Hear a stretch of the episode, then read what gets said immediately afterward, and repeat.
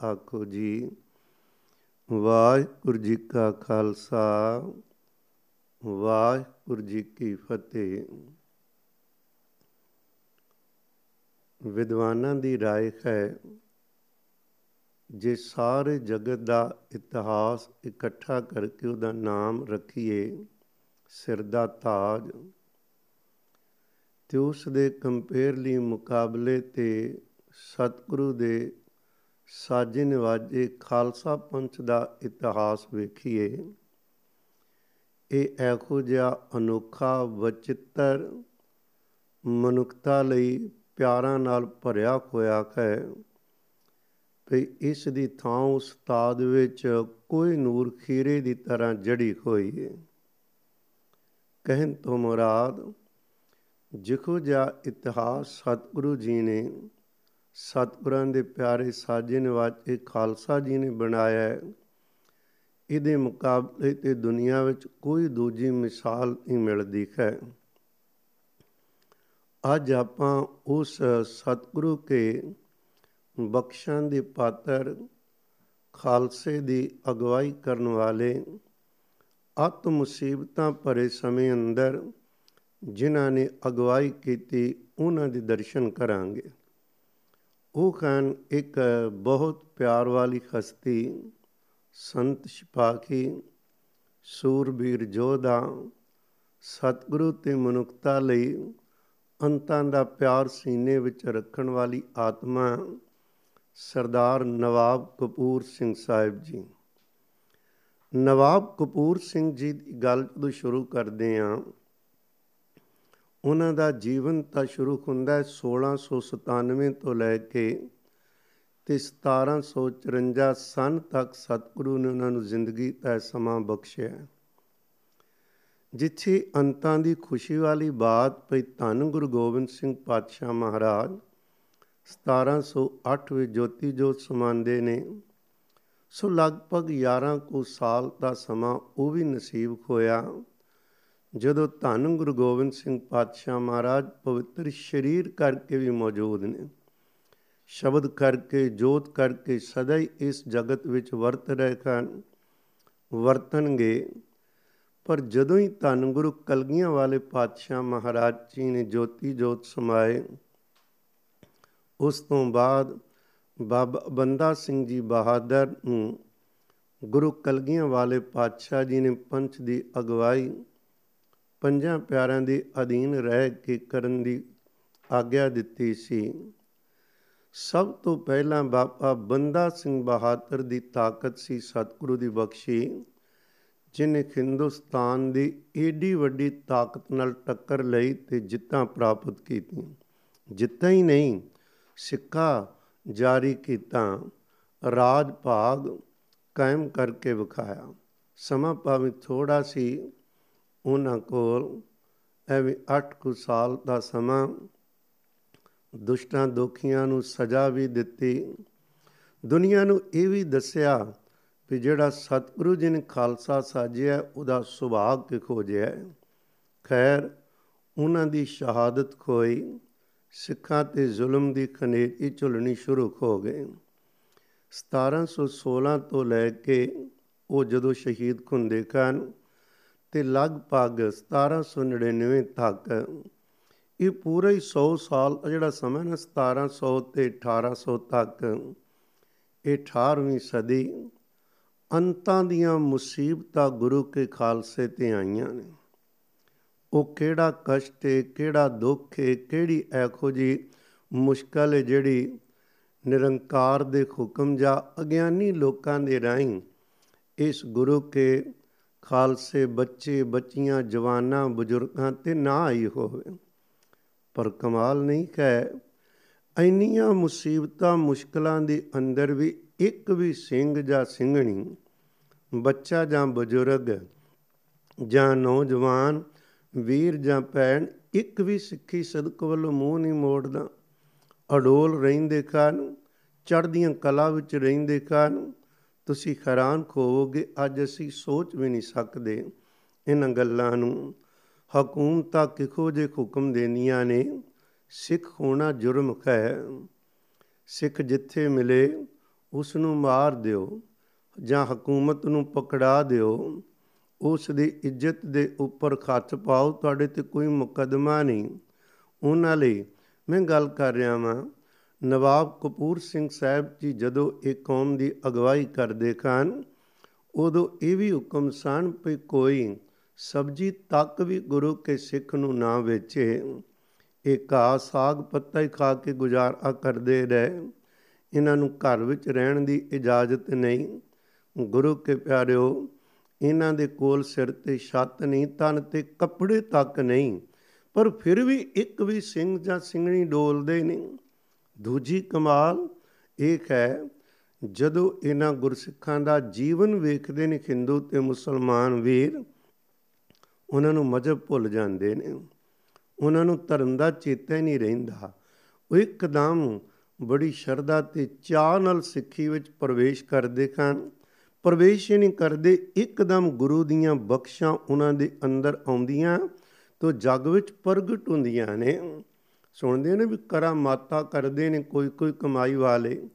ਉਦੋਂ ਖਰ ਸਿੱਖ ਵੀਰ ਭੈਣ ਕੋਲ ਕੀ ਕਰਾਮਾਤ ਸਿੰਘ। ਆਪਾਂ ਗੱਲ ਕਰੀਏ, ਬੰਦਾ ਸਿੰਘ ਬਹਾਦਰ ਜੀ ਤੋਂ ਬਾਅਦ ਸਤਕਾਰਯੋਗ ਭਾਈ ਮਨੀ ਸਿੰਘ ਸਾਹਿਬ ਜੀ ਨੇ ਕੌਮ ਦੀ ਕੁਝ ਸਮਾਂ ਅਗਵਾਈ ਕੀਤੀ ਹੈ। ਪਰ ਉਸ ਤੋਂ ਬਾਅਦ ਜਥੇਦਾਰ ਦਰਬਾਰਾ ਸਿੰਘ ਸਾਹਿਬ ਕੌਮ ਦੀ ਅਗਵਾਈ ਕਰ ਰਹੇ ਸਨ। ਜਦੋਂ ਮੁਸ਼ਕਲਾਂ ਆਈਆਂ, ਸਮਾਂ ਬਣਿਆ, ਨਵਾਬ ਕਪੂਰ ਸਿੰਘ ਸਾਹਿਬ, ਇਹਨਾਂ ਦਾ ਪਿੰਡ ਸੀ ਕਾਲੇ ਕੇ, ਪਰਗਨਾ ਸ਼ੇਖਪੁਰਾ, ਜੋ ਅੱਜ ਕੱਲ ਪਾਕਿਸਤਾਨ ਵਿੱਚ ਰਹਿ ਗਿਆ ਇਹਨਾਂ ਦੇ ਪਿਤਾ ਸਨ ਸਰਦਾਰ ਦਲੀਪ ਸਿੰਘ ਜੀ ਵਿਰਕ ਵਿਰਕ ਪਰਿਵਾਰ ਵਿੱਚੋਂ ਇਹ ਨਵਾਬ ਕਪੂਰ ਸਿੰਘ ਸਾਹਿਬ ਖੋਏ ਨੇ। ਨਵਾਬ ਕਪੂਰ ਸਿੰਘ ਸਾਹਿਬ ਜੀ ਨੂੰ ਸਤਿਗੁਰੂ ਜੀ ਨੇ ਬਹੁਤ ਸਾਰੇ ਗੁਣ ਅੰਦਰੋਂ ਬਖਸ਼ ਕੇ ਜਗਤ ਤੇ ਭੇਜਿਆ ਸੀ ਤੇ ਬਾਕੀ ਇੱਥੇ ਆ ਕੇ ਉਹਨਾਂ ਨੇ ਗੁਣਾਂ ਨੂੰ ਇਕੱਠਿਆਂ ਕੀਤਾ ਤੇ ਅੰਦਰ ਸੰਭਾਲਿਆ।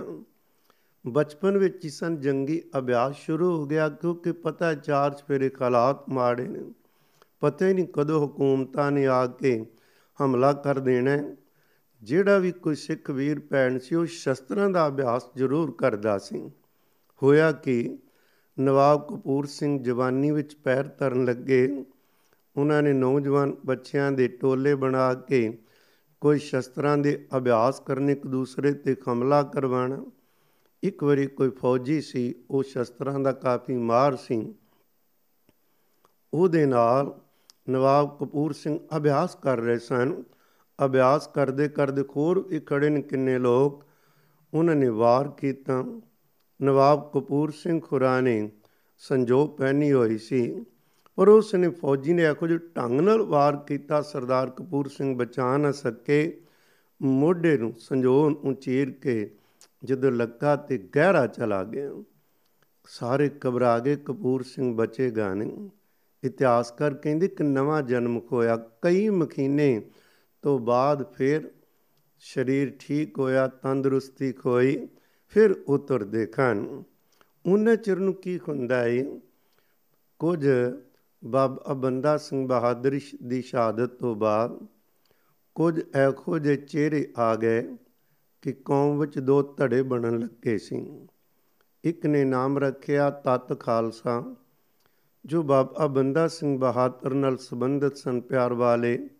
ਉਹਨਾਂ ਨੂੰ ਲੋਕ ਬੰਦਈ ਖਾਲਸਾ ਕਹਿਣ ਲੱਗ ਪਏ। ਜਦੋਂ ਕਿ ਡਾਕਟਰ ਗੰਡਾ ਸਿੰਘ ਖੁਰਾ ਨੇ ਵਿਦਵਾਨਾਂ ਨੇ ਸਿੱਧ ਕੀਤਾ ਹੈ ਕਿ ਬਾਬਾ ਜੀ ਨੇ ਕੋਈ ਵੱਖਰਾ ਖਾਲਸਾ ਨਹੀਂ ਬਣਾਇਆ ਜਾਂ ਬਾਬਾ ਬੰਦਾ ਸਿੰਘ ਬਹਾਦਰ ਨੂੰ ਪਿਆਰ ਕਰਨ ਵਾਲੇ ਜਿਹੜੇ ਨੇ, ਉਹਨਾਂ ਨੇ ਕੋਈ ਆਪਣੇ ਆਪ ਨੂੰ ਬੰਦਈ ਖਾਲਸਾ ਕਹਿ ਕੇ ਕੋਈ ਵੱਖਰਾ ਧੜਾ ਨਹੀਂ ਬਣਾਇਆ। ਇਹ ਸਾਡੇ ਆਮ ਰਿਵਾਜ ਹੈ। ਕਿਸੇ ਸੰਸਥਾ ਨੂੰ ਪਿਆਰ ਕਰੋ ਸੀ ਉਹਦੇ ਨਾਲ ਬਦੋ ਬਦੀ ਜੋੜ ਦੇਨੇ ਆ ਅੱਜ ਵੀ ਤੁਸੀਂ ਵੇਖ ਸਕਦੇ ਹੋ, ਜਦੋਂ ਕੋਈ ਪਿਆਰਿਓ ਵਾਹਿਗੁਰੂ ਸਿਮਰਨ ਕਰਦਾ ਹੋਵੇ, ਕੀਰਤਨ ਡਾਈ ਕਾਂਗੇ ਖੰਡ ਕੀਰਤਨੀ। ਉਹਨਾਂ ਨੇ ਤਿਨਕਿਆ ਤੇ ਇੱਕ ਸਿੰਘ ਵੀਰ ਭੈਣ ਕਹ ਕੀਰਤਨ ਕਰ ਰਹੇ ਖਾਨ ਪਰ ਕਿਸੇ ਨਾਲ ਟਕਸਾਲ ਜੁੜਨਾ, ਨਾਨਕ ਸਰ ਜੁੜ ਜਾਣਾ।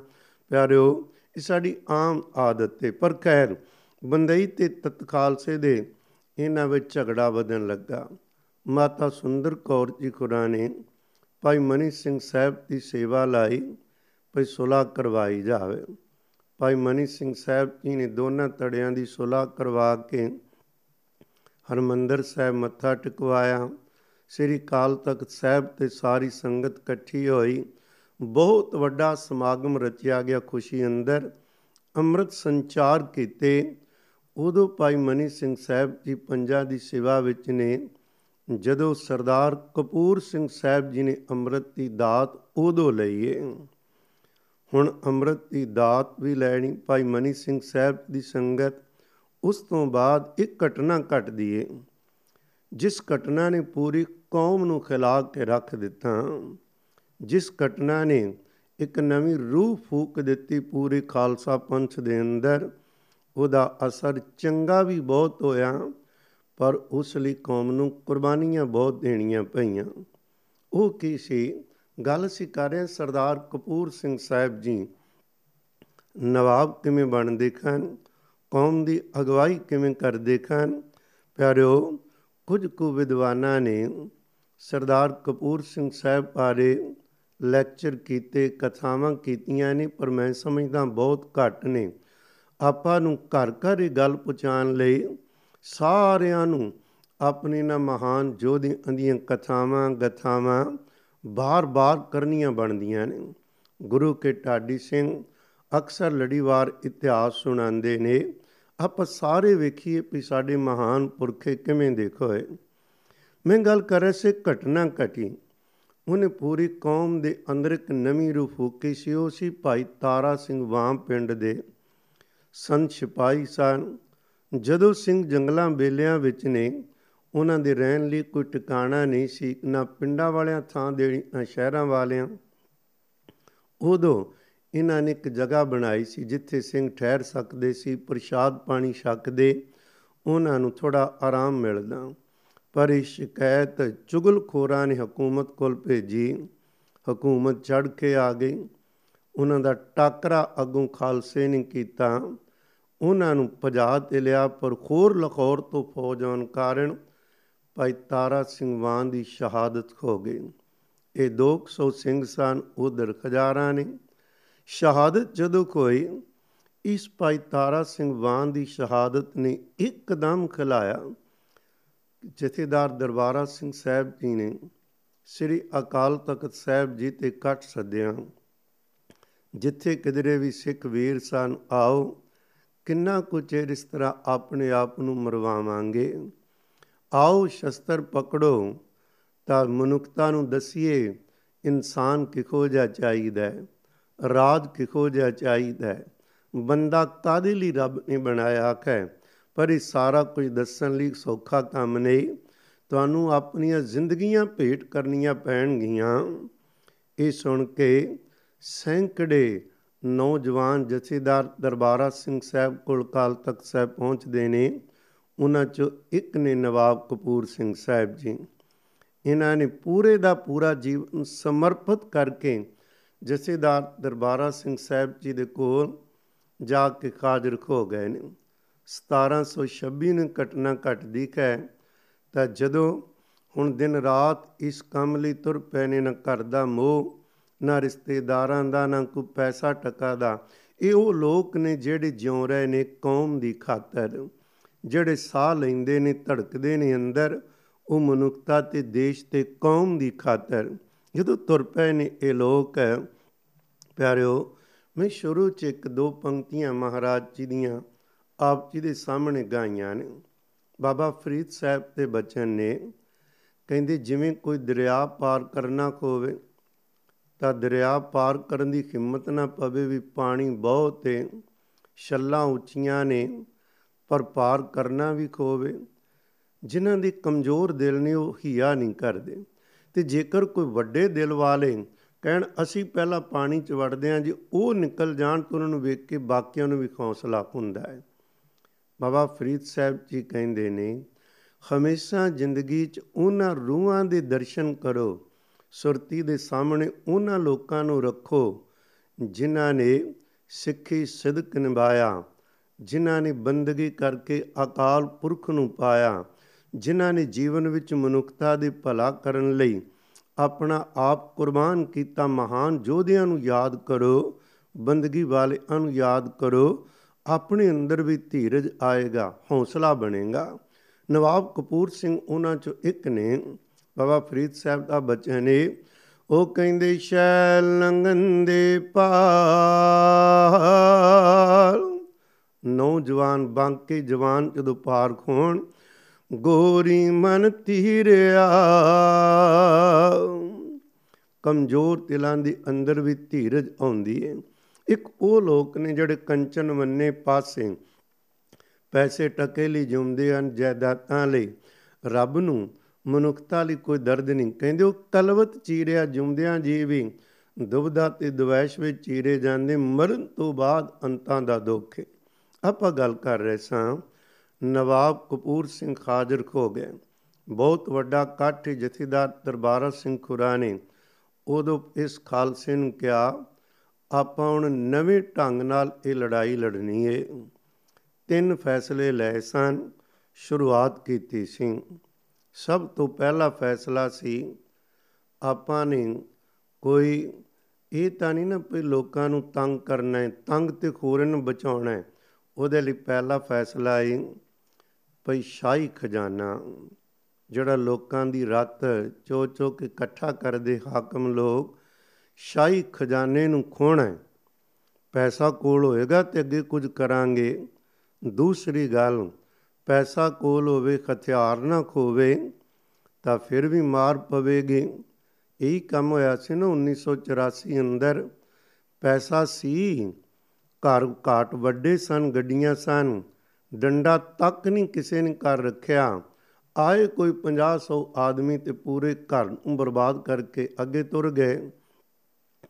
ਉਦੋਂ ਗੁਰੂ ਕੇ ਖਾਲਸੇ ਨੇ ਦੂਜਾ ਫੈਸਲਾ ਲਿਆ ਕਿ ਸ਼ਾਹੀ ਫੌਜਾਂ ਕੋਲੋਂ ਜਿਵੇਂ ਕਿਵੇਂ ਆਪਾਂ ਸ਼ਸਤਰ ਤੇ ਹਥਿਆਰ ਖੋਣੇ ਖਾਨ।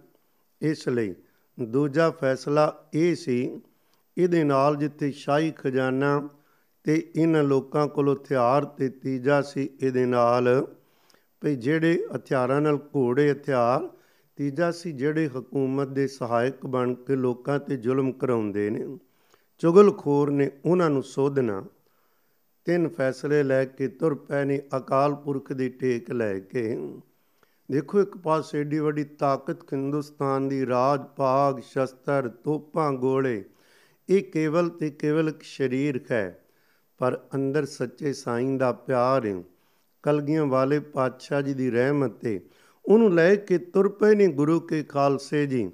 ਰੱਬ ਨੇ ਆਪ ਸਬਬ ਬਣਾਇਆ ਹੈ ਸਭ ਦਾ ਇੱਕ ਬੱਚਾ ਨਹੀਂ ਸਭ ਕਹਿੰਦੇ, ਜਿਸ ਕੇ ਜੀ ਤਿਨੈ ਹੀ ਫੇਰੇ, ਆਪੇ ਭਇਆ ਸਹਾਈ ਜਦੋਂ ਦ੍ਰਿੜ ਇਰਾਦਾ ਕਰਕੇ ਹੌਸਲੇ ਨਾਲ ਤੁਰ ਪਈਏ ਨਾ ਤੇ ਕਾਦਰ ਦੀ ਕੁਦਰਤ ਆਪੇ ਹੀ ਸਬਬ ਬਣਾਉਂਦੀ ਹੈ। ਖਬਰ ਮਿਲੀ ਹੈ ਜੇ ਉਹਨਾਂ ਹੀ ਦਿਨਾਂ ਦੇ ਅੰਦਰ ਮੁਲਤਾਨ ਤੋਂ ਬਹੁਤ ਸਾਰਾ ਮਾਮਲਾ ਇਕੱਠਾ ਹੋ ਗਿਆ। ਉੱਥੋਂ ਦੇ ਹਾਕਮ ਦਿੱਲੀ ਨੂੰ ਜਿਹੜਾ ਮਾਮਲਾ ਭੇਜੀ ਦਾ ਉਹ 4 ਲੱਖ ਹੈ। ਹੁਣ ਦੇ ਤੇ ਕਈ ਕਰੋੜਾਂ ਤੋਂ ਵੱਧ ਬਣਦਾ ਹੈ। ਉਹ 4 ਲੱਖ ਜਿਹੜਾ ਮਾਮਲਾ ਹੈ, ਮੁਲਤਾਨ ਤੋਂ ਦਿੱਲੀ ਜਾ ਰਿਹਾ। ਕਿਉਂਕਿ ਡਿਊਟੀ ਲਾਈ ਜਿਸ ਦਾ 12 ਸਿੰਘ ਜੀ ਨੇ ਸੂਈਏ ਛੱਡੇ ਪੀ ਇਹਨਾਂ ਨੇ ਸੂਈ ਦੇਣੀ, ਖਬਰ ਦੇਣੀ ਏ। ਵੱਖ-ਵੱਖ ਹਿੱਸਿਆਂ 'ਚ ਵੰਡੇ ਸੀ। ਆਮ ਲੋਕਾਂ ਤੱਕ ਕਿਵੇਂ ਪਹੁੰਚ ਕਰਨੀ ਏ? ਸਿੱਖੀ ਆਚਰਣ ਨੂੰ ਕਿਵੇਂ ਸੰਭਾਲ ਕੇ ਰੱਖਣੀ? ਸੂਈਏ ਨੇ ਖਬਰ ਦਿੱਤੀ ਕਿ ਕੁਝ ਦਿਨਾਂ ਤੱਕ ਲਾਹੌਰ ਦੇ ਪਰਗਨੇ ਵਿੱਚ ਆ ਜਾਏਗਾ। ਇੱਥੋਂ ਉਹਨਾਂ ਨੇ ਲੰਘਣਾ। ਇੱਥੇ ਉਹਨਾਂ ਨੇ ਕੁਝ ਸਮਾਂ ਠਹਿਰ ਕੇ, ਕਿਉਂਕਿ ਖੁੱਡੀਆ ਪਿੰਡ ਪਈ ਇੱਥੇ ਉਹਨਾਂ ਨੇ ਠਹਿਰਨਾ। ਪਤਾ ਹੁੰਦਾ ਸੀ ਕਿੱਥੋਂ ਕਿੱਥੋਂ ਦੀ ਇਹਨਾਂ ਲੰਘ ਕੇ ਜਾਣਾ। ਬਸ ਗੁਰੂ ਕੇ ਖਾਲਸੇ ਨੇ ਪਹਿਲਾ ਹਮਲਾ ਉਹਨਾਂ ਤੇ ਕੀਤਾ। ਐਖੋ ਜਿਹਾ, ਕਿਉਂਕਿ ਜਦੋਂ ਤੁਹਾਡਾ ਆਪਣਾ ਕੋਈ ਸਵਾਰਥ ਨਹੀਂ ਤੇ ਵਾਹਿਗੁਰੂ ਆਪ ਉਹਦੀ ਤਾਕਤ ਵਰਤਦੀ ਹੈ। ਐਖੋ ਜਿਹੀਆਂ ਪਾਜੜਾਂ ਪਾਈਆਂ, ਉਹਦੇ ਰਖਵਾਲੇ ਜਿਹੜੇ ਸਨ ਫੌਜੀ ਨਾਲ ਕੁਝ ਮਾਰੇ ਗਏ ਕੁਝ ਭੱਜ ਗਏ। 4 ਲੱਖ ਉਦੋਂ ਗੁਰੂ ਤੇ ਖਾਲਸੇ ਦੇ ਹੱਥੀਂ ਆਇਆ। ਹੁਣ ਦੂਜੀ ਲੋੜ ਫਿਰ ਸੀ ਫਿਰ ਇਸ ਤੋਂ ਬਾਅਦ ਕਸੂਰ ਤੋਂ ਮਾਮਲਾ ਜਾ ਰਿਹਾ ਸੀ ਲਾਹੌਰ ਨੂੰ। ਉਹਦੇ ਚੋਂ 1 ਲੱਖ ਗੁਰੂ ਤੇ ਖਾਲਸੇ ਦੇ ਹਿੱਸੇ ਆਇਆ।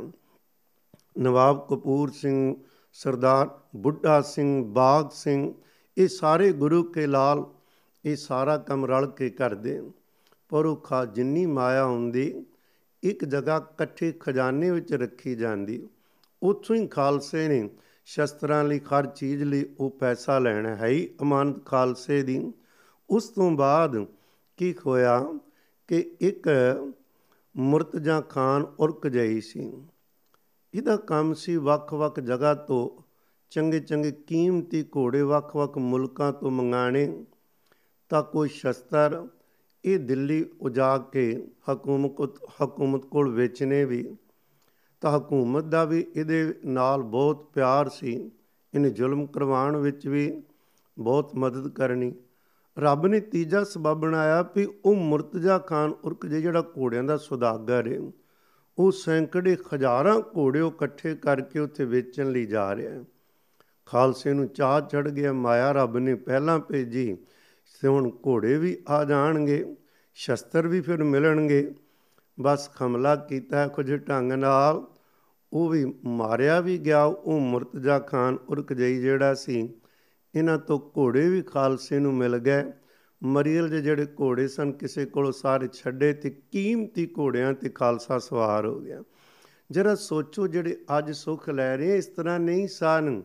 ਕਿਵੇਂ ਇਕੱਠਾ ਕੀਤਾ ਗਿਆ?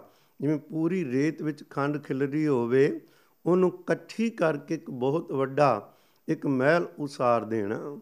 ਇਹ ਨਾ ਸਾਡੇ ਬਜ਼ੁਰਗਾਂ ਨੇ ਇਸ ਤਰ੍ਹਾਂ ਦੀਆਂ ਅਮਾਰੀਆਂ ਨੇ। ਇਹ ਸੇਵਾ ਗੁਰੂ ਕੇ ਪਿਆਰਿਓ, ਇਹ ਕੀਤੀ ਖਾਲਸੇ ਨੇ। ਫਿਰ ਇੱਕ ਮੁਹੰਮਦ ਜਾਫਰ ਖਾਨ, ਇਹ ਪਸ਼ਾਵਰ ਤੋਂ ਦਿੱਲੀ ਜਾ ਰਿਹਾ ਸੀ। ਇਹਦੇ ਕੋਲੋਂ ਵੀ ਲੱਖਾਂ ਰੁਪਏ ਦਾ, ਪਿਆਰਿਓ ਚਾਂਦੀ ਤੇ ਸੋਨਾ, ਹੋਰ ਬੜਾ ਕੁਝ ਸੀ ਜਿਹੜਾ ਇਸ ਨੇ ਹਕੂਮਤ ਨੂੰ ਦੇਣਾ ਸੀ। ਉਹ ਵੀ ਸਰਦਾਰ ਬੁੱਢਾ ਸਿੰਘ ਬਾਗ ਸਿੰਘ ਵਰਗਿਆਂ ਨੇ ਹਮਲਾ ਕਰਕੇ ਖੋਇਆ ਹੁਣ ਸਿੰਘਾਂ ਦੇ ਕੋਲ ਪੈਸਾ ਵੀ ਆ ਗਿਆ, ਸ਼ਸਤਰ ਤੇ ਘੋੜੇ ਵੀ ਆ ਗਏ। ਤੁਰਨ ਲਈ ਇਹ ਕਿੰਨਾ ਕੁ ਚਿਰ ਚੱਲਣਾ ਸੀ? ਕਿਉਂਕਿ ਰਹਿਣਾ ਵੀ ਚੋਰੀ, ਖਾਣਾ ਵੀ ਸਾਦ ਮੁਰਾਦਾ ਕਦੀ ਮਿਲ ਗਿਆ, ਕਦੇ ਨਾ। ਪਰ ਅੰਦਰ ਇੱਕ ਖੁਰਾਕ ਸਾਈਂ ਦੇ ਪਿਆਰ ਦੀ ਉਹ ਨਿਰੰਤਰ ਖਾਂਦੇ ਸੀ, ਜਿਸ ਨੂੰ ਛੱਕ ਕੇ ਦੋ ਜਹਾਨਾਂ ਦੀਆਂ ਭੁੱਖਾਂ ਮਿਟੀਆਂ ਖੋਈਆਂ ਸੀ। ਕੁਝ ਇਕੱਠਾ ਕਰਨ ਵਾਸਤੇ ਨਹੀਂ ਤੁਰੇ। ਕੁਝ ਵੰਡਣ ਵਾਸਤੇ, ਕੁਝ ਬਚਾਉਣ ਵਾਸਤੇ ਆਪਣੇ ਲਈ ਨਹੀਂ, ਕੌਮ ਲਈ ਤੇ ਦੇਸ਼ ਲਈ ਕੁਝ ਬਚਾਉਣ ਲਈ ਤੁਰੇ ਨੇ। ਪਿਆਰਿਓ, ਇਹ ਮਤ ਸੋਚਣਾ ਕਿ ਸਿੰਘ ਤੇ ਹਮਲਾ ਕਰਦੇ, ਸਿੰਘਾਂ ਦੇ 12 ਵੱਜ ਜਾਂਦੇ। ਇਹ ਤਾਂ ਸਾਡੇ ਲਈ ਇੱਕ ਮਾਣ ਮੱਤੇ ਇਤਿਹਾਸ ਦੀਆਂ ਗੱਲਾਂ ਨੇ, ਜਿਹੜੀਆਂ ਅਸੀਂ ਅੱਜ ਹੋਰ ਤਰੀਕੇ ਨਾਲ ਲੈ ਰਹੇ ਹਾਂ। ਖੈਰ, ਗੱਲ ਨਾ ਕਰਾਂ, ਮੈਂ ਸਮਝਣ ਲਈ ਇੱਕ ਉਦਾਹਰਨ ਦੇਣਾ ਚਾਹਨਾ ਕਿ ਸਿੰਘਾਂ ਦਾ ਕੰਮ ਸੀ ਲੁੱਟਣਾ। ਪਹਿਲੀ ਗੱਲ ਨੋਟ ਕਰੋ, ਆਮ ਲੋਕਾਂ ਨੂੰ ਨਹੀਂ, ਕੇਵਲ ਸ਼ਾਹੀ ਖਜ਼ਾਨੇ ਤੇ ਹਮਲਾ ਹੁੰਦਾ ਸੀ। ਦੂਸਰਾ, ਇੱਕ ਵਾਰੀ ਸੇਠ ਪ੍ਰਤਾਪ ਚੰਦ, ਉਹ ਵੱਖ-ਵੱਖ ਜਗ੍ਹਾ ਤੋਂ ਪਸ਼ਮੀਨਾ, ਕੁਝ ਕੰਬਲ ਆਦਿਕ, ਕੁਝ ਕਈ ਤਰ੍ਹਾਂ ਦਾ ਜਿਹੜਾ ਸਮਾਨ, ਕੱਪੜਾ ਆਦਿਕ ਵੀ, ਕੁਝ ਬਸਤਰ ਕਈ ਤਰ੍ਹਾਂ ਦਾ ਉਹ ਵੇਚਦਾ ਸੀ। ਹਕੂਮਤ ਕੋਲ ਜਾ ਕੇ ਜਦੋਂ ਉਹ ਤੁਰਿਆ, ਖਾਲਸੇ ਨੂੰ ਪਤਾ ਲੱਗਾ ਕਿ ਕੁਝ ਮਾਇਆ ਵੀ ਏ। ਤੇ ਕੁਝ ਸਾਜੋ ਸਮਾਨ ਵੀ ਏ, ਜੋ ਲੋੜੀਂਦਾ ਸਾਨੂੰ ਚਾਹੀਦਾ ਨਵਾਬ ਕਪੂਰ ਸਿੰਘ ਤੇ ਜਥੇਦਾਰ ਤਰਵਾਰਾ ਸਿੰਘ ਅਜੇ ਖੈਨ ਸਾਰੇ ਪੰਚ ਨੇ ਇਕੱਠਾ ਹੋ ਕੇ ਖਾਲਸਿਆਂ ਨੇ ਹਮਲਾ ਕੀਤਾ ਖੋ ਲਿਆਂਦਾ। ਪਤਾ ਲੱਗਾ ਸੁਈਆਂ ਤੋਂ ਸੇਠ ਪ੍ਰਚਾਤ ਪ੍ਰਤਾਪ ਚੰਦ ਡਰ ਕੇ ਇੱਕ ਪਾਸੇ ਖੋ ਗਿਆ ਸੀ। ਕਿਉਂਕਿ ਜਦੋਂ ਤੁਰਦੇ ਸੀ ਨਾ ਨਾਲ ਰਾਖੀ ਲਈ, ਬਹੁਤ ਸਾਰੇ ਸਿਪਾਹੀ ਵੀ ਤੁਰਿਆ ਕਰਦੇ ਸਨ। ਜਦੋਂ ਕਿਸੇ ਨੇ ਖਬਰ ਦਿੱਤੀ ਕਿ ਇਹ ਸੁਦਾਗਰ ਹੈ, ਇਹਨੂੰ ਅਜੇ ਪੈਸਾ ਹਕੂਮਤ ਵੱਲੋਂ ਮਿਲਿਆ ਨਹੀਂ, ਇਹਨੇ ਵੇਚ ਕੇ ਪੈਸਾ ਲੈਣਾ ਇੱਕਦਮ ਖਾਲਸੇ ਨੇ ਫੈਸਲਾ ਕੀਤਾ ਵੀ ਇੱਕ ਵੀ ਚੀਜ਼ ਆਪਾਂ ਵਰਤਣੀ ਨਹੀਂ, ਭਾਵੇਂ ਸਾਡੇ ਕੋਲ ਤਾਂ ਢੱਕਣ ਲਈ ਇੱਕ ਵੀ ਕਪੜਾ ਨਹੀਂ, ਕੱਪੜੇ ਰੱਬ ਨੇ ਭੇਜੇ ਨੇ ਪਰ ਵਾਪਸ ਕਰਨੇ ਨੇ। ਸੇਠ ਪ੍ਰਤਾਪ ਚੰਦ ਨੂੰ ਲੱਭਿਆ ਸਾਰਾ ਮਾਲ ਉਹਨੂੰ ਵਾਪਸ ਕੀਤਾ ਤੇ ਕਹਿਣ ਲੱਗੇ, ਭੁਲੇਖੇ ਨਾਲ ਹਮਲਾ ਹੋ ਗਿਆ ਅਸੀਂ ਆਮ ਵਪਾਰੀਆਂ, ਸੁਦਾਗਰਾਂ ਨੂੰ, ਲੋਕਾਂ ਨੂੰ ਤੰਗ ਨਹੀਂ ਕਰਨਾ। ਅਸੀਂ ਕੋਈ ਖੋਣ ਲੈਣੀ ਤੁਰੇ। ਅਸੀਂ ਤੇ ਖੋਇਆ ਖੋਇਆ ਲੋਕਾਂ ਦਾ ਮਾਲ, ਜੋ ਇਹ ਹਾਕਮ ਲੋਕ ਸਾਮ ਕੇ ਰਾਜ ਭਾਗ ਕਰਦੇ ਨੇ, ਉਹ ਮਨੁੱਖਤਾ ਦੇ ਭਲੇ ਲਈ ਵਰਤਨਾ ਹੈ। ਪਿਆਰੇ ਇਨੀ ਇਨਾ ਸਿੰਘਾਂ ਦਾ ਉੱਚਾ ਆਚਰਣ, ਇੱਕ ਵੀ ਪੈਸਾ ਨਹੀਂ ਰੱਖਦੇ। ਕਮਾਲ ਦਾ ਸਿੱਖੀ ਦਾ ਜੀਵਨ ਹੈ ਨਾ, ਗੱਲ ਚੱਲਦੀ ਮੈਂ ਇੱਕ ਨਿੱਕੀ ਜੀ ਉਦਾਹਰਨ ਤੁਹਾਨੂੰ ਚੇਤਾ ਕਰਾਵਾਂ। ਬਾਬਾ ਮੱਗਰ ਸਿੰਘ ਸਾਹਿਬ ਇੱਥੇ ਬਾਅਦ ਵਿੱਚ ਹੋਏ ਨੇ ਨਾ, ਜਦੋਂ ਅੰਗਰੇਜ਼ਾਂ ਦੇ ਰਾਜ ਵੇਲੇ, ਤਾਂ ਉਦੋਂ ਜਦੋਂ ਪਹਿਲੀ ਜੰਗ ਲੱਗਦੀ ਵਿਸ਼ਵ ਦੀ, ਤੇ ਉਦੋਂ ਇਹ ਹਿੰਦੁਸਤਾਨ ਦੀਆਂ ਫੌਜਾਂ ਵੱਲੋਂ ਜਦੋਂ ਇਹ ਸਿੱਖ ਪਲਟਣਾ ਆਈਆਂ, ਫਰਾਂਸ ਬਾਹਰ ਦਾ ਭਾਵ ਮੀਟ, ਆਂਡਾ ਵਗੈਰਾ ਛਕਦੇ ਨਹੀਂ ਸੀ, ਤਾਂ ਹਕੂਮਤ ਨੇ ਕਿਹਾ ਭਈ ਹਰ ਚੀਜ਼ ਵਿੱਚ ਮੀਟ, ਆਂਡਾ ਤੁਹਾਨੂੰ ਖਾਣਾ ਪਵੇਗਾ ਬਾਬਾ ਮੱਗਰ ਸਿੰਘ ਤੇ ਕੁਝ ਹੋਰ ਸਿੰਘ ਸਨ, ਉਹਨਾਂ ਕਹਿੰਦੇ ਸੀ ਨਹੀਂ ਖਾਣਾ। ਕਹਿੰਦੇ ਸਜ਼ਾ ਫਿਰ ਹੋਰ ਇਸ ਕੁਝ ਦੇਣਾ ਵੀ ਨਹੀਂ। ਕਹਿੰਦੇ ਠੀਕ ਆ 8 ਦਿਨ ਲੰਘ ਗਏ ਭੁੱਖੇ ਭਾਣਿਆਂ ਨੂੰ, ਕਿਉਂਕਿ ਜੰਗ ਚੱਲਦੀ ਪਈ ਸੀ। ਇੱਕ ਦਿਨ ਵੇਖਿਆ ਵੀ ਘਰ ਖਾਲੀ ਖਾਨ ਸੇਬਾਂ ਦਾ ਭਰਿਆ ਪਿਆ ਹੈ। ਇੱਕ ਦੋ ਸਿੰਘ ਨੇ ਸੇਬਾਂ ਦੀ ਝੋਲੀ ਭਰੀ, ਲਿਆ ਕੇ ਕਹਿਣ ਲੱਗੇ, ਖਾਲਸਾ ਜੀ ਆਪਾਂ ਛਕ ਲਈਏ। ਬਾਬਾ ਮੱਗਰ ਸਿੰਘ ਜੀ ਕਹਿਣ ਲੱਗੇ, ਘਰ ਦੇ ਘਰ ਸਨ। ਕਹਿੰਦੇ, ਨਹੀਂ, ਘਰ ਖਾਲੀ ਸੀ।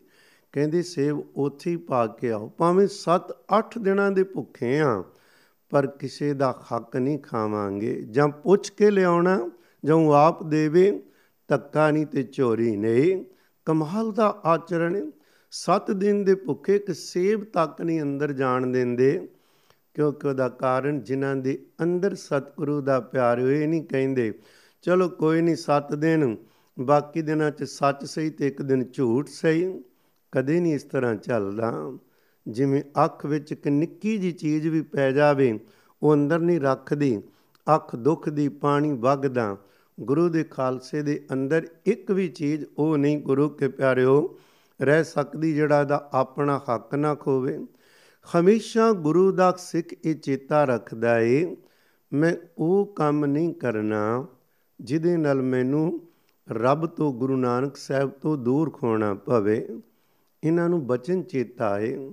ਸਾਹਿਬ ਜੀ ਬਚਨ ਕਰਦੇ ਨੇ ਨਾ, ਕਹਿੰਦੇ, ਫਰੀਦਾ ਜਿੰਨੀ ਕਮੀ ਨਾਏ ਗੁਣ ਤੇ ਕਮੜੇ ਵਿਸਾਲ ਮਤ ਸ਼ਰਮਿੰਦਾ ਛੀਵਈ,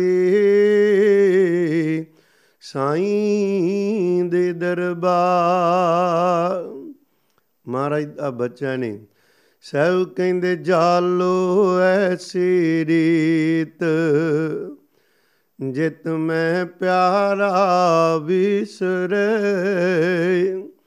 ਐਖੋ ਜੀ ਰੀਤ ਸਾੜ ਦਿਓ, ਕੰਮ ਨਾ ਕਰੋ ਜਿਹਦੇ ਰੱਬ ਭੁੱਲੇ। ਤੋ ਗੱਲ ਕਰ ਰਹੇ ਸਾਂ, ਖਾਲਸੇ ਦਾ ਕੰਮ ਕੋਈ ਲੁੱਟਣਾ ਜਾਂ ਖੋਣਾ ਨਹੀਂ।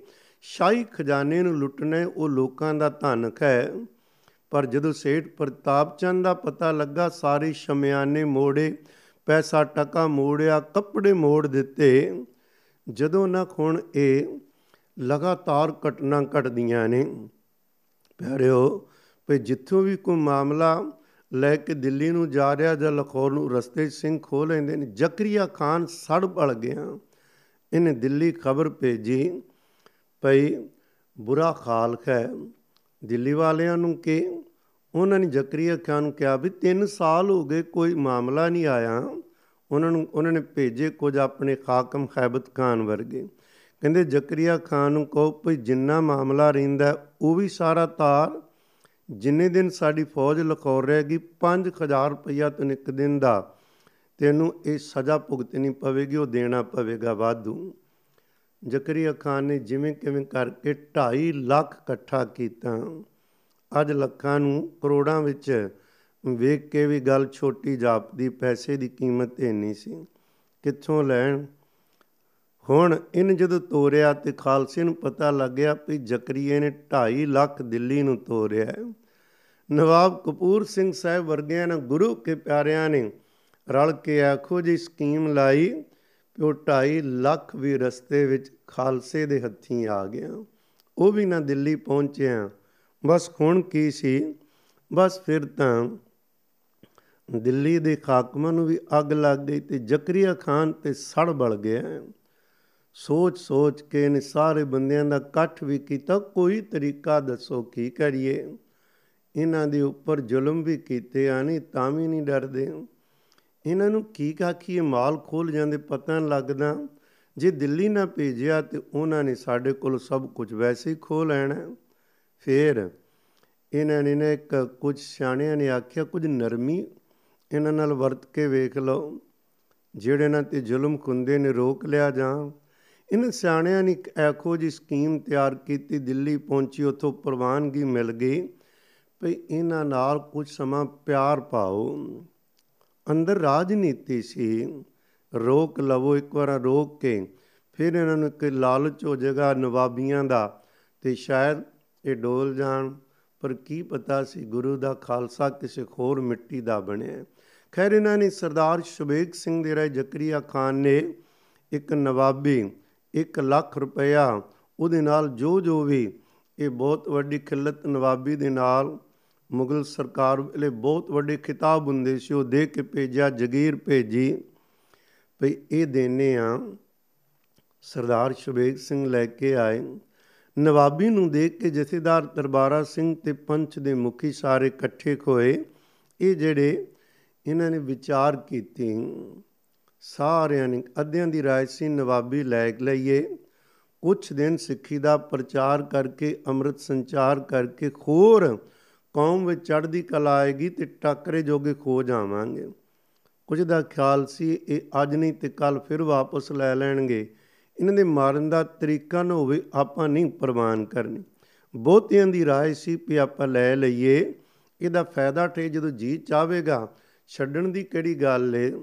ਪਕੜ ਸਾਡੀ ਖੈ ਕੋਈ ਨਹੀਂ, ਤੋ ਆਖਰਕਾਰ ਸਲਾਹ ਹੋਈ ਪੇ ਲੈ ਲਈਏ।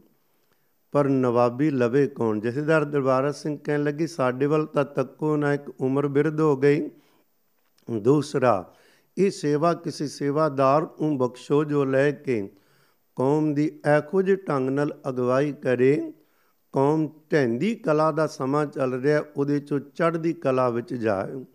ਹਰ ਪਾਸੇ ਲਾਸ਼ਾਂ ਨੇ ਉਹਨਾਂ ਲਾਸ਼ਾਂ ਨੂੰ ਵੇਖ ਕੇ ਕੋ ਡੋਲੇ ਨਾ ਉੱਥੇ ਇੱਕ ਨਵੀਂ ਜ਼ਿੰਦਗੀ ਰੁਮ ਕੇ ਘਰ ਕਾਟ ਖੋਏ ਜਾ ਰਹੇ ਸਿੱਖਾਂ ਤੋਂ ਇਹ ਹਾਲਤ ਵੇਖ ਕੇ ਕੋ ਘਰਾਂ ਦਾ ਮੋਹ ਨਾ ਅੰਦਰ ਰੱਖੇ, ਸਿੱਖੀ ਲਈ ਮੋਹ ਪਿਆਰ ਤੇ ਜਾਗੇ।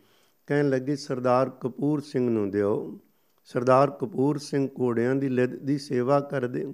ਪੱਖਾ ਝਲਦੇ ਸੰਗਤ ਨੂੰ ਲਿਆਓ ਕਪੂਰ ਸਿੰਘ ਜੀ ਨੂੰ। ਕਪੂਰ ਸਿੰਘ ਨੇ ਸੁਣ ਕੇ ਖੁਸ਼ੀ ਨਹੀਂ ਖੋਈ। ਗਮੀ ਖੈ ਇਹ ਨਵਾਬੀ ਖਰਾਬੀ ਨਾ ਕਰੇ, ਸਤਿਗੁਰੂ ਪਰਮੇਸ਼ਰ ਤੋਂ ਦੂਰ ਨਾ ਕਰੇ, ਕੋਈ ਕੁਤਾਈ ਨਾ ਖੋ ਜਾਵੇ। ਇਹ ਜੇ ਭੈ ਸਾਡੇ ਆਗੂ ਅੰਦਰ ਰੱਖ ਲੈਣ, ਕਲਾ ਤੇ ਸਤਿਗੁਰੂ ਦੀ ਵਰਤਦੀ ਏ ਪਰ ਅਸੀਂ ਭੁੱਲ ਜਾਂਦੇ ਸਾਨੂੰ ਸਿਆਣਪਾਂ ਮਾਰਦੀਆਂ ਨੇ।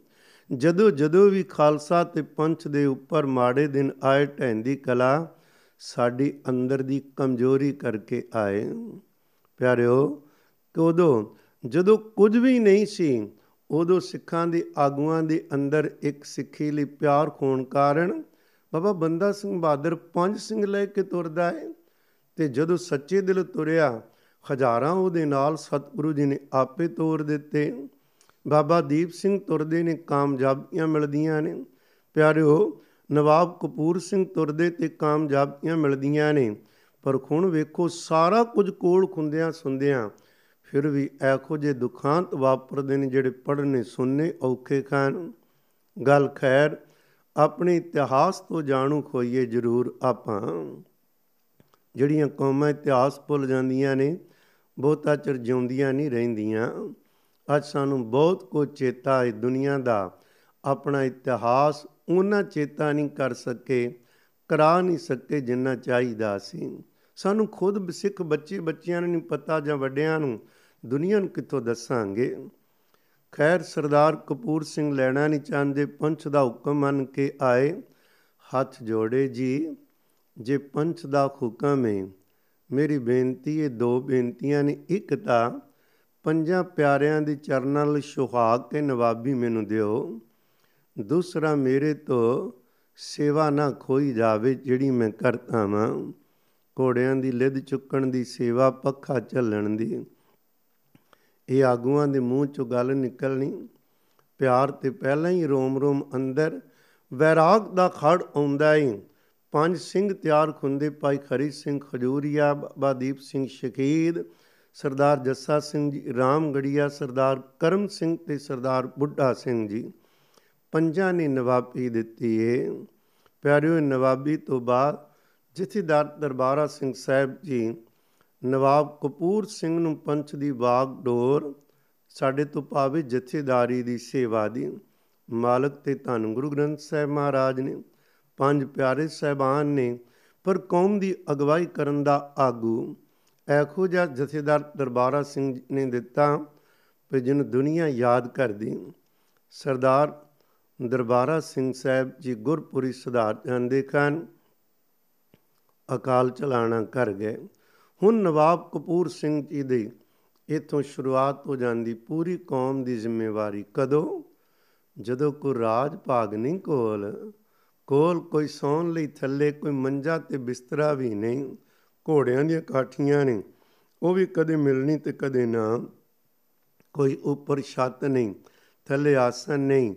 ਨਵਾਬ ਕਪੂਰ ਸਿੰਘ ਸਾਹਿਬ ਨੇ ਇਹੋ ਜਿਹੇ ਢੰਗ ਨਾਲ ਕੌਮ ਦੀ ਅਗਵਾਈ ਕੀਤੀ ਪਹਿਲਾਂ ਤਾਂ ਜਿਹੜਾ ਖੇਰੂ ਖੇਰੂ ਪੰਥ ਹੋਇਆ ਸੀ, ਕੋਈ ਵੱਖਰੇ ਧੜੇ ਸਨ, ਸਾਰਿਆਂ ਨੂੰ ਇੱਕ ਜਗ੍ਹਾ ਤੇ ਇਕੱਠਾ ਕੀਤਾ। ਉਹਨਾਂ ਬਾਰੇ ਮਸ਼ਹੂਰ ਖੈ ਵਿਦਵਾਨ ਲਿਖਦੇ ਨੇ ਸੈਯਦ ਮੁਹੰਮਦ ਲਤੀਫ ਵਰਗੇ ਨਵਾਬ ਕਪੂਰ ਸਿੰਘ ਸਾਹਿਬ ਨੇ ਇੱਕ ਪੂਰੀ ਕੌਮ ਨੂੰ ਇੱਕ ਪਰਿਵਾਰ ਬਣਾ ਕੇ ਰੱਖ ਦਿੱਤਾ। ਇੱਕ ਨੂੰ ਕੰਡਾ ਚੁਬਦਾ ਸੀ ਤੇ ਪੂਰੀ ਕੌਮ ਨੂੰ ਦਰਦ ਖੁੰਦੀ ਸੀ।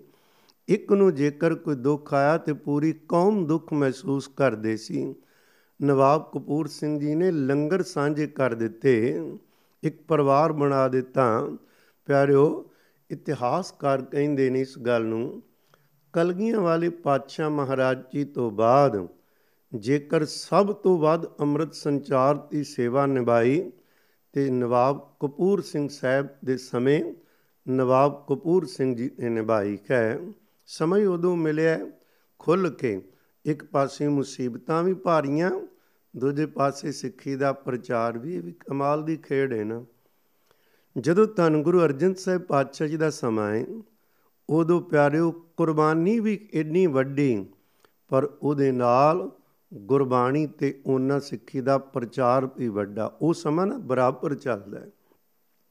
ਗੁਰੂ ਅਰਜਨ ਸਾਹਿਬ ਪਾਤਸ਼ਾਹ ਤੇ ਬਚਪਨ ਤੋਂ ਹੀ, ਸ਼ੁਰੂ ਤੋਂ ਜਦੋਂ ਇਹ ਸੇਵਾ ਆਈ ਮੁਸੀਬਤਾਂ ਵੀ ਚਾਰ ਚਪੇਰੇ ਵੱਧ ਨੇ, ਪਰ ਸਿੱਖੀ ਦਾ ਫੈਲਾਅ ਵੀ ਉਦੋਂ ਹੀ ਵੱਧ ਹੋਇਆ ਹਰਮੰਦਰ ਸਾਹਿਬ ਉਦੋਂ ਮਿਲਦੇ ਕਾਰਨ ਧੰਨ ਸ੍ਰੀ ਗੁਰੂ ਗ੍ਰੰਥ ਸਾਹਿਬ ਪਾਤਸ਼ਾਹ ਦੇ ਪਾਵਨ ਪਵਿੱਤਰ ਸਰੂਪ ਉਦੋਂ ਮਿਲਦੇ ਨੇ। ਭਾਈ ਗੁਰਦਾਸ ਸਾਹਿਬ ਕਹਿੰਦੇ ਸੰਖਾਂ ਹੀ ਜਨਕ ਵਰਗੇ ਸਿੱਖ ਉਦੋਂ ਪੈਦਾ ਹੁੰਦੇ ਨੇ। ਜਲੰਧਰ ਦੇ ਵੱਡੇ ਵੱਡੇ ਗਵਰਨਰਾਂ ਨੂੰ, ਉਹਨਾਂ ਨੂੰ ਮੁਗਲਿਆ ਮੁਸਲਮਾਨ ਧਰਮ ਭੁੱਲਦਾ ਹੈ ਤੇ ਉਹ ਸਿੱਖੀ ਵੀ ਸ਼ਾਮਲ ਹੁੰਦੇ ਕਾਰਨ ਖੈਰ ਨਵਾਬ ਕਪੂਰ ਸਿੰਘ ਸਾਹਿਬ ਜੀ ਨੇ ਪਿਆਰੇ ਜਦੋਂ ਇਹ ਸੇਵਾ ਸ਼ੁਰੂ ਕੀਤੀ, ਸਭ ਤੋਂ ਪਹਿਲਾਂ ਪੰਥ ਨੂੰ ਇਕੱਠਾ ਕੀਤਾ, ਇੱਕ ਪਰਿਵਾਰ ਬਣਾਇਆ। ਗੁਰੂ ਕੇ ਪਿਆਰਿਓ, ਫੇਰ ਕੀ ਕੀਤਾ ਇਹਨਾਂ ਨੇ? ਕੁਝ ਅਸੂਲ ਬਣਾਏ ਸਨ। ਭਈ ਫਿਰ ਵੇਖਿਆ ਵੀ ਖਾਲਸਾ ਬਹੁਤ ਵੱਡੀ ਤਾਦਾਦ ਵਿੱਚ ਇਕੱਠਾ ਹੈ। ਉਹਨੂੰ ਪੰਜ ਖਿੱਸਿਆਂ ਵਿੱਚ ਵੰਡਿਆ। ਪਹਿਲਾਂ ਦੋ ਹਿੱਸਿਆਂ 'ਚ ਵੰਡਿਆ ਸੀ, ਜਿੱਥੋਂ ਇੱਕ ਨਾਂ ਰੱਖਿਆ ਬੁੱਢਾ ਦਲ, ਇੱਕ ਤਰਨਾ ਦਲ। ਤਰਨਾ ਹੁੰਦਾ ਨੌਜਵਾਨ। ਨੌਜਵਾਨਾਂ ਦੀ ਉਹ ਫੌਜ ਤਿਆਰ ਕੀਤੀ ਜਿਹੜੀ ਕਿ ਹਰ ਜਗ੍ਹਾ ਤੇ ਅੱਗੇ ਖੋ ਕੇ ਲੜੇਗੀ ਖਾਕਮਾਂ ਨੂੰ ਸੋਧਣਾ ਤੇ ਜਗ੍ਹਾ ਜਗ੍ਹਾ ਤੇ ਕਬਜ਼ੇ ਕਰਨੇ, ਕਿਉਂਕਿ ਸੁਤੰਤਰ ਰਾਜ ਦੀ ਖੁਸ਼ਬੂ ਖੁਣ ਫੈਲਣ ਫਲਾਣੀ ਨਵਾਬ ਕਪੂਰ ਸਿੰਘ ਨੇ ਸ਼ੁਰੂ ਕੀਤੀ। ਬੁੱਢਾ ਦਲ ਅੰਮ੍ਰਿਤ ਸੰਚਾਰ ਕਰੇਗਾ, ਆਮ ਲੋਕਾਂ ਨੂੰ, ਬਿਰਧਾਂ ਨੂੰ, ਬੱਚਿਆਂ ਨੂੰ, ਬੀਬੀਆਂ ਦੀ ਸੰਭਾਲ ਜੋ ਵੀ ਸੇਵਾ ਹੋਵੇ ਉਹਨਾਂ ਦੀ ਸੇਵਾ ਵਿੱਚ ਰਹੇਗਾ। ਲੋੜ ਪਏ ਤੇ ਤਰਨਾ ਦਲ ਕੋਲ ਫਿਰ ਜਾ ਕੇ ਉੱਥੇ ਮਦਦ ਕਰੇਗਾ, ਜੰਗ ਵਿੱਚ ਵੀ। ਦੋ ਹਿੱਸਿਆਂ 'ਚ ਵੰਡਣਾ ਨਵਾਬ ਕਪੂਰ ਸਿੰਘ ਜੀ ਨੇ। ਫਿਰ ਵੇਖਿਆ ਕਿ ਕਿੰਨੇ ਵੱਧ ਗਿਆ ਖਾਲਸਾ, ਫਿਰ ਇਹਦੇ ਪੰਜ ਹਿੱਸੇ ਬਣਾਏ, ਜਿਹੜੇ ਬਾਅਦ ਵਿੱਚ ਪੰਜਾਂ ਸੱਤ ਹੋਰ ਸ਼ਾਮਲ ਸ਼ਾਮਲ ਕਰਕੇ ਮਿਸਲਾਂ ਬਣਦੀਆਂ ਨੇ। ਨਵਾਬ ਕਪੂਰ ਸਿੰਘ ਦੀ ਸੋਚ ਸੀ, ਗੁਰੂ ਕੇ ਪਿਆਰਿਓ, ਉਹਨਾਂ ਨੇ ਕਿ ਕੀਤਾ ਵੀ ਸਾਰਿਆਂ ਨੂੰ ਕਿਹਾ ਵੀ ਜਥੇ ਵੱਖਰੇ ਨੇ, ਕਿਉਂਕਿ ਇੱਕ ਜਗ੍ਹਾ ਤੇ ਲੰਗਰ ਵੀ ਇਕੱਠਾ ਨਹੀਂ ਸੀ ਕੋਣ ਪੱਕ ਸਕਦਾ ਇੰਨਾ ਛਕਣਾ ਤੇ ਤਿਆਰ ਕਰਨਾ ਔਖਾ। ਕਹਿੰਦੇ ਵੀ ਪੰਜ ਖੀਸਿਆਂ 'ਚ ਵੰਡ ਲਓ। ਪਰ ਜਿੱਥੇ ਵੀ ਕਿਧਰੇ ਸ਼ਾਹੀ ਖਜ਼ਾਨੇ 'ਚੋਂ ਕੋਈ ਵੀ ਮਾਇਆ ਲੁੱਟ ਕੇ ਆਏਗੀ, ਸਾਂਝੇ ਖਜ਼ਾਨੇ ਵਿੱਚ ਉਹ ਜਮ੍ਹਾਂ ਕਰਵਾਣੀ ਹੈ। ਜਿੱਥੇ ਵੀ ਕੋਈ ਕਬਜ਼ਾ ਕਰਦਾ ਹੈ ਉਸ ਕਬਜ਼ਾ ਦੀ ਜਗ੍ਹਾ ਦਾ ਪੂਰੀ ਮਿਸਲ ਬਣਾ ਕੇ ਇੱਥੇ ਹਿਸਾਬ ਕਿਤਾਬ ਰੱਖਣਾ ਹੈ। ਖਾਲਸੇ ਨੂੰ ਇਥੋਂ ਮਾਇਆ ਲੈ ਕੇ ਸ਼ਸਤਰ ਖਰੀਦਣ ਜਦੋਂ ਵੀ ਚਾਹੀਦੀ ਇਥੋਂ ਮਿਲੇਗਾ। ਲੰਗਰਾਂ ਦੀ ਰਸਤ ਘੋੜਿਆਂ ਲਈ ਸਾਰਾ ਕੁਝ ਇਥੋਂ ਮਿਲੇਗਾ। ਉਹਦੇ ਇੱਕ ਹੋਰ ਹਸਤੀ ਪ੍ਰਵੇਸ਼ ਕਰਦੀ। ਮਾਤਾ ਸੁੰਦਰ ਕੌਰ ਦੀ ਕਈ ਸਾਲ ਸੰਗਤ ਕਰਕੇ ਸਰਦਾਰ ਜੱਸਾ ਸਿੰਘ ਜੀ ਆਲੂ ਵਾਲੀਆ ਆਏ ਸੀ। ਮਾਤਾ ਸੁੰਦਰ ਕੌਰ ਜੀ ਨੇ ਭੇਜਿਆ ਸੀ। ਜਦੋਂ ਨਵਾਬ ਕਪੂਰ ਸਿੰਘ ਸਾਹਿਬ ਕੋਲ ਆਏ, ਜਥਾ ਕਦੀ ਕਿੱਥੇ ਕਦੇ ਕਿੱਥੇ, ਉਦੋਂ ਕਰਤਾਰਪੁਰ ਕੋਲ ਸਨ। ਮਾਤਾ ਜੀ ਜਸ ਸਰਦਾਰ ਜੱਸਾ ਸਿੰਘ ਆਲੂ ਵਾਲੀਏ ਦੀ ਮਾਤਾ ਜੀ ਬਹੁਤ ਪਿਆਰਾ ਆਪ ਕੀਰਤਨ ਕਰ ਲੈਂਦੀ। ਜੱਸਾ ਸਿੰਘ ਆਲੂ ਵਾਲੀਆ ਜੀ ਕੀਰਤਨ ਕਰਦੇ ਆਸਾ ਦੀ ਵਾਰ ਲਾਈ। ਇੱਕ ਅੰਦਰ ਮਹਾਰਾਜ ਜੀ ਲਈ ਪਿਆਰ। ਮਾਤਾ ਸੁੰਦਰ ਕੌਰ ਦੀ ਅਸੀਸ ਤੀਸਰਾ ਖਾਲਸਾ ਦੇ ਰਗ ਰਗ ਵਿੱਚ ਗੁਰੂ ਦਾ ਪਿਆਰ। ਐਖੋ ਜਿਹਾ ਸਮਾਂ ਬੰਨਿਆ ਵੀ ਪਤਾ ਹੀ ਨਹੀਂ ਕਿ ਦੇਸ਼ ਕਾਲ ਭੁੱਲ ਗਏ। ਉਧਰੋਂ ਮਾਤਾ ਜੀ ਦਾ ਹੁਕਮ ਸੀ, ਇਸ ਬੱਚੇ ਨੂੰ ਕੋਲ ਰੱਖਣਾ, ਪੰਥ ਦੀ ਅਗਵਾਈ ਕਰੇਗਾ। ਨਵਾਬ ਕਪੂਰ ਸਿੰਘ ਸਾਹਿਬ ਜੀ ਨੇ ਮਾਤਾ ਜੀ ਤੋਂ ਮੰਗ ਲਿਆ ਹੈ ਬੱਚਾ ਵੀ ਸਾਡੇ ਕੋਲ ਪੱਕਾ ਰਹਿਣ ਦਿਓ।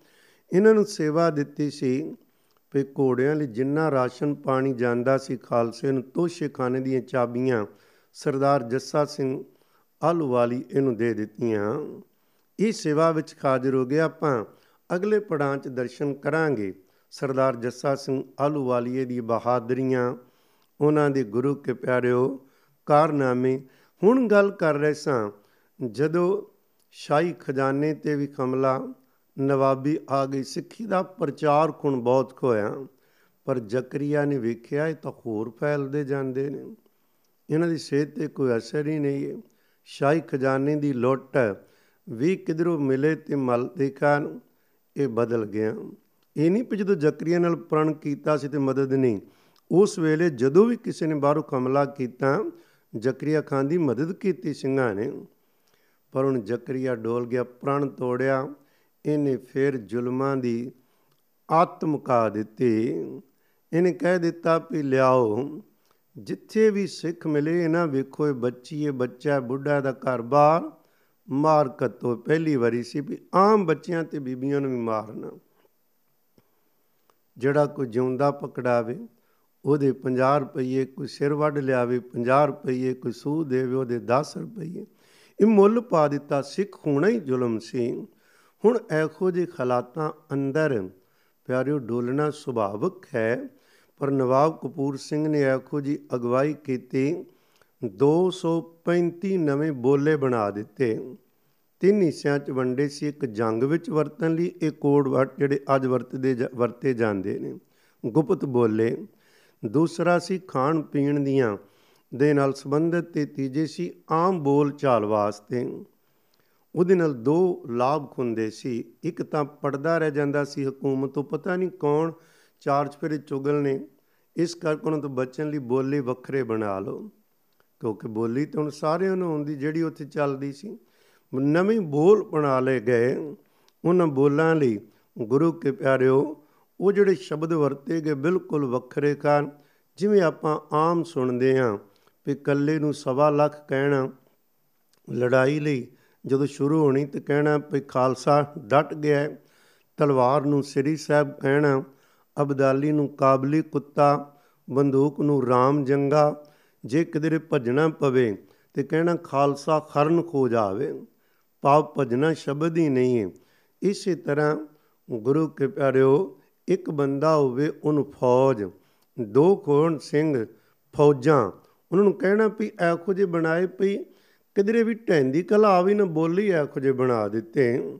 ਆਮ ਬੋਲ ਚਾਲ ਦੇ ਅੰਦਰ ਕਿਸੇ ਦਾ ਨਾਮ ਸੀ ਨਿੱਕਾ ਸਿੰਘ, ਉਹਦਾ ਨਾਮ ਰੱਖ ਦਿੱਤਾ ਸੁਮੇਰ ਸਿੰਘ। ਨਾ ਹੀ ਵੱਡੇ ਰੱਖ ਦਿੱਤੇ। ਜਿਹੜੇ ਕਮਜ਼ੋਰ ਜੇ ਨਾਂ ਸੀ, ਉਹ ਬਦਲ ਕੇ ਬੜੇ ਬੜੇ ਵੱਡੇ ਕਿਧਰੇ ਗੜ ਤੋੜ ਸਿੰਘ ਐਖੋ ਦੇ ਨਾਮ ਪਈ ਬੰਦਾ ਨਾ ਸੁਣ ਕੇ ਹੀ ਕੰਬ ਜਾਵੇ। ਪਰ ਕਮਾਲ ਸੀ, ਖਾਣ ਪੀਣ ਵਾਲੀਆਂ ਚੀਜ਼ਾਂ ਦੇ ਵੀ ਨਾਮ ਬਦਲੇ ਗਏ। ਛੋਲਿਆਂ ਨੂੰ ਬਦਾਮ ਕਹਿਣਾ, ਸਾਗ ਨੂੰ ਸਬਜ਼ ਪਲਾਓ, ਮਕਈ ਦੇ ਫੁੱਲਿਆਂ ਨੂੰ ਚਾਂਦਨੀ ਪਲਾਓ, ਗੁੜ ਨੂੰ ਸੂਬੇਦਾਰ, ਸ਼ੱਕਰ ਨੂੰ ਸਿਰ ਖੰਡੀ ਗੁਰੂ ਕੇ ਪਿਆਰਿਓ ਚੱਪਾ ਰੋਟੀ ਜੇ ਲੈਣੀ ਹੋਵੇ ਤੇ ਕਹਿਣਾ ਫੱਟੜ ਪ੍ਰਸ਼ਾਦਾ ਦੇ ਦਿਓ। ਇਹ ਨਵਾਬ ਕਪੂਰ ਸਿੰਘ ਜੀ ਨੇ ਬੋਲੇ, ਕੋਈ ਆਮ ਨਹੀਂ ਬਣਾਏ, ਕੋਈ ਸ਼ੌਂਕ ਨੂੰ ਨਹੀਂ, ਕੌਮ ਨੂੰ ਬਚਾਉਣ ਲਈ। ਜਦੇ ਬੋਲੇ, ਵਰਤੀਏ, ਤਦੋਂ ਇੱਕਦਮ ਖਲੂਣਾ ਹੋਣਾ ਚਾਹੀਦਾ ਇਹ ਬੋਲੇ, ਕਦੋਂ ਵਰਤੇ ਸਨ? ਜਦੋਂ ਹਕੂਮਤਾਂ ਕੌਮ ਖਤਮ ਕਰਨਾ ਚਾਹਦੀਆਂ ਸੀ ਤੇ ਸਾਡੇ ਵੱਡਿਆਂ ਨੇ ਕੌਮ ਨੂੰ ਬਚਾਉਣ ਲਈ ਬੋਲੇ ਕੜੇ ਸਨ। ਉਦੋਂ ਅੰਦਰ ਸਿੱਖੀ ਲਈ ਦਰਦ ਖੋਵੇ, ਪਿਆਰ ਆਵੇ। ਗੁਰੂ ਕੇ ਪਿਆਰਿਓ, ਅਸੀਂ ਗੱਲ ਆ ਛੇੜੀ ਨਵਾਬ ਕਪੂਰ ਸਿੰਘ ਸਾਹਿਬ ਜੀ ਦੀ। ਉਹਨਾਂ ਨੇ ਬੋਲੇ, ਐਖੋ ਜੇ ਦਿੱਤੇ ਦੇ ਨਾਲ ਕਿਸੇ ਚ ਵੀ ਢੈਂਦੀ ਕਲਾ ਨਹੀਂ ਆਈ। ਸਗੋ ਹਕੂਮਤ ਜਿਉਂ-ਜਿਉਂ ਜ਼ੁਲਮ ਕਰ ਰਹੀ ਹੈ। ਸਿੰਘਾਂ ਨੂੰ ਘਰ ਘਰ ਤੇ ਛੱਡਨੇ ਪੈ। ਚੋਰੀ ਰਹਿਣਾ ਪਿਆ, ਭੁੱਖੇ ਰਹਿਣਾ ਪਿਆ। ਜੰਗ ਦਾ ਸਮਾਨ ਵੀ ਖੋਲੀ ਵਾਲੀ ਮੁੱਕਣਾ ਹੀ ਸੀ। ਅੱਗੋਂ ਜਦੋਂ ਨਹੀਂ ਆਉਣਾ, ਪਰ ਜ਼ਕਰੀਆ ਉਧਰ ਦਿੱਲੀ ਤੋਂ ਮਦਦ ਲੈ ਕੇ ਸਿੱਖਾਂ ਨੂੰ ਖਤਮ ਕਰਨ ਤੇ ਤੁਲ ਪਿਆ। ਪਰ ਨਵਾਬ ਕਪੂਰ ਸਿੰਘ ਜੀ ਨੇ ਕੌਮ ਨੂੰ ਹੌਸਲਾ ਦੇਣ ਲਈ ਇੱਕ ਦਿਨ ਇੱਕ ਰਚਨਾ ਰਚੀ। ਵੇਖਣਾ ਐਖੋ ਜੀ ਨੀਤੀਵਾਨ ਸਨ। ਦੁਨੀਆ ਹੈਰਾਨ ਸੀ ਵੀ ਐਖੋ ਜੀ ਸੋਚ ਕਿਵੇਂ ਆ ਜਾਂਦੀ ਹੈ ਇਹਨਾਂ ਦੇ ਅੰਦਰ। ਇੱਕ ਦਿਨ ਸਿਰਫ 20 ਸਿੰਘ ਲੈ ਨਾਲ ਆਪਣੇ ਘੋੜੇ ਤੇ ਸਵਾਰ ਸਿੱਧਾ ਲਾਹੌਰ ਜਾ ਵੜੇ। ਲਾਹੌਰ ਤੋਂ ਤੇ ਜ਼ਾਲਮਾਂ ਦਾ ਮੁੱਖ ਕੇਂਦਰ ਹੈ ਉਥੋਂ ਤਾਂ ਨੇੜੇ ਤੇੜੇ ਨਹੀਂ ਸੀ ਕੋ ਟੁੱਕ ਸਕਦਾ ਸਿੱਖ। ਸਿੱਧੇ ਗਏ ਲਾਹੌਰ।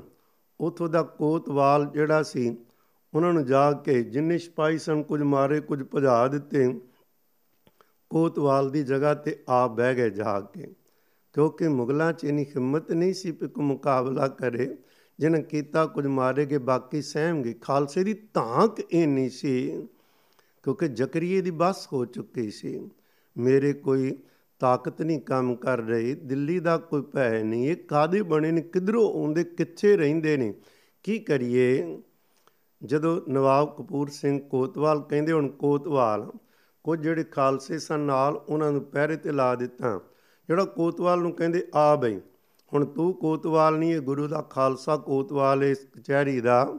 ਕਿੰਨੇ ਕੈਦੀ ਨੇ ਤੇਰੀ ਕੈਦ ਅੰਦਰ ਜੀਤੀ, ਸਾਰਿਆਂ ਨੂੰ ਛੱਡ ਦਿਓ। ਕਹਿਣ ਲੱਗੇ, ਠੀਕ, ਕਿੰਨਾ ਪੈਸਾ ਪਿਆ ਤੇਰੇ ਕੋਲੋਂ ਲਿਆ? ਸਾਰਾ ਉਹ ਲਿਆਂਦਾ। ਕਹਿਣ ਲੱਗੇ, ਹੁਣ ਅਸੀਂ ਚੱਲੇ ਆਂ। ਹਾਕਮਾਂ ਨੂੰ ਕਹਿ ਦੇ, ਅਕਾਲ ਪੁਰਖ ਵੱਲੋਂ ਕੋਤਵਾਲ ਆਏ ਸਨ। ਉਹ ਆ ਕੇ ਇੱਥੇ ਆਪਣੀ ਕੋਤਵਾਲੀ ਦਿਖਾ ਕੇ ਚਲੇ ਗਏ। ਉਹ ਐਖੋ ਜਿਹੇ ਰੂਪ ਵਿੱਚ ਆਏ ਸਨ, ਉਹ ਡਰਨ ਵਾਲੇ ਨਹੀਂ, ਜੇ ਤੁਸੀਂ ਚਾਹੋ। ਉਹਨਾਂ ਨੂੰ ਕਹਿ ਕੇ ਨਵਾਬ ਕਪੂਰ ਸਿੰਘ ਉਤਰੇ ਜਕਾਰੇ ਛੱਡ ਦੇ ਲਖੌਰ ਵਿੱਚੋਂ ਆ ਗਏ ਕਿਸੇ ਦੀ ਹਿੰਮਤ ਨਹੀਂ ਪਈ ਪਈ ਉਹਨਾਂ ਨੂੰ ਰੋਕ ਸਕੇ।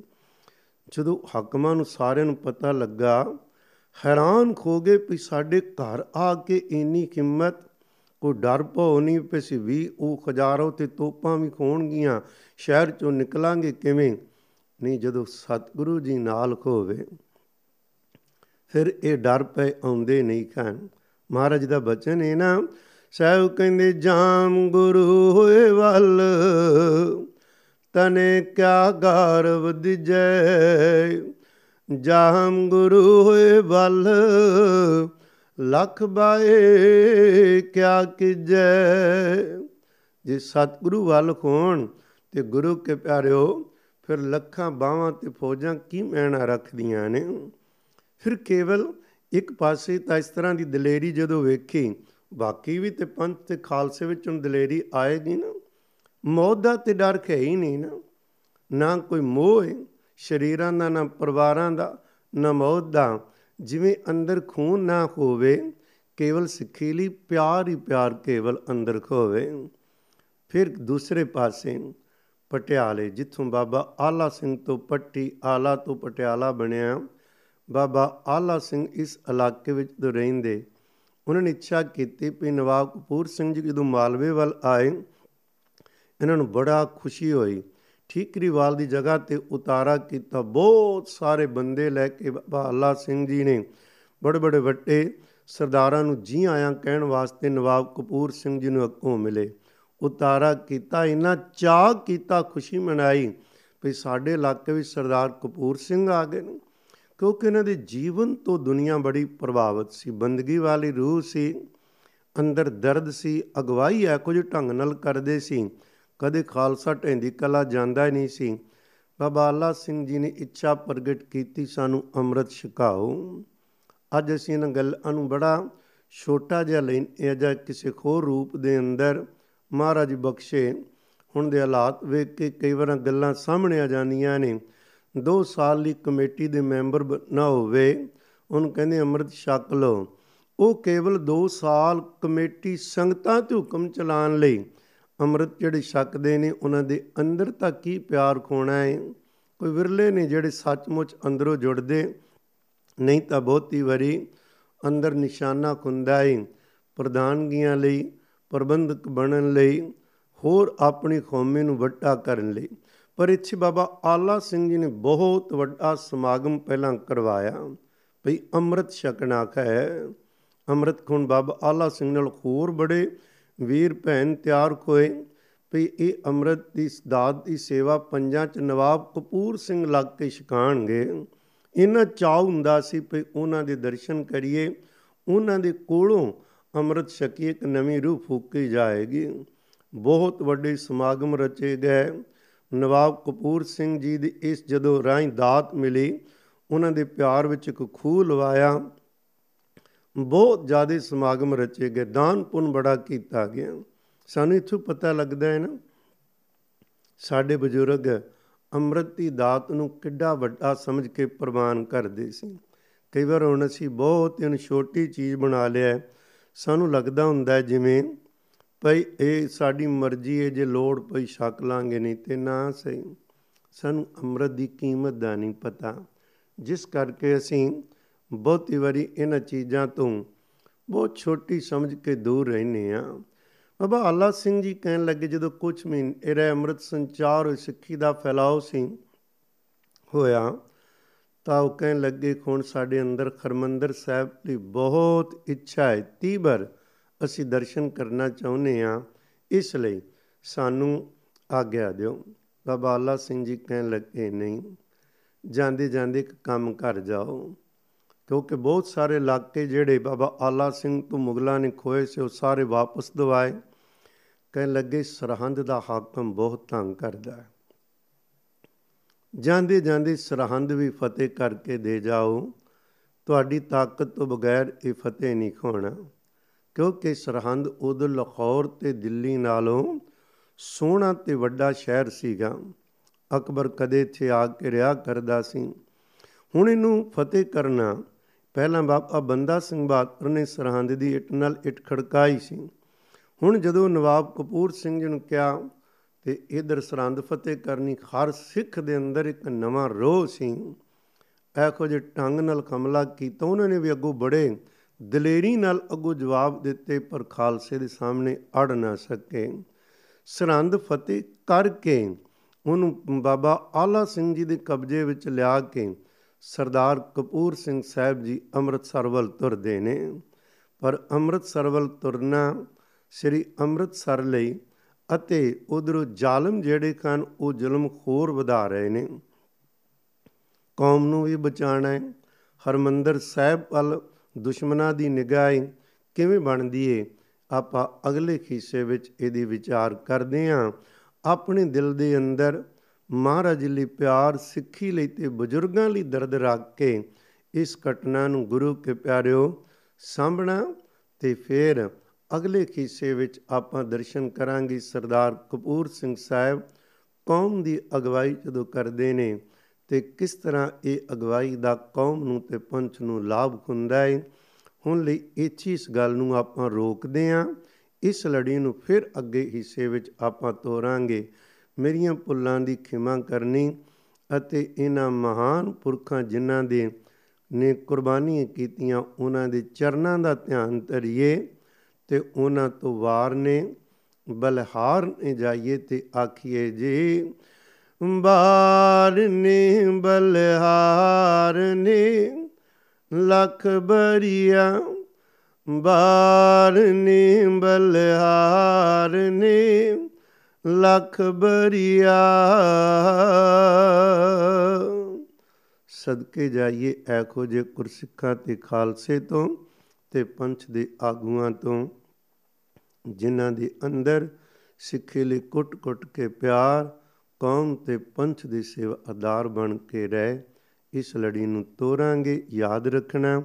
ਫਤਿਹ ਬੁਲਾਓ, ਪਿਆਰ ਨਾਲ ਆਖੋ ਜੀ, ਵਾਹਿਗੁਰੂ ਜੀ ਕਾ ਖਾਲਸਾ, ਵਾਹਿਗੁਰੂ ਜੀ ਕੀ ਫਤਿਹ।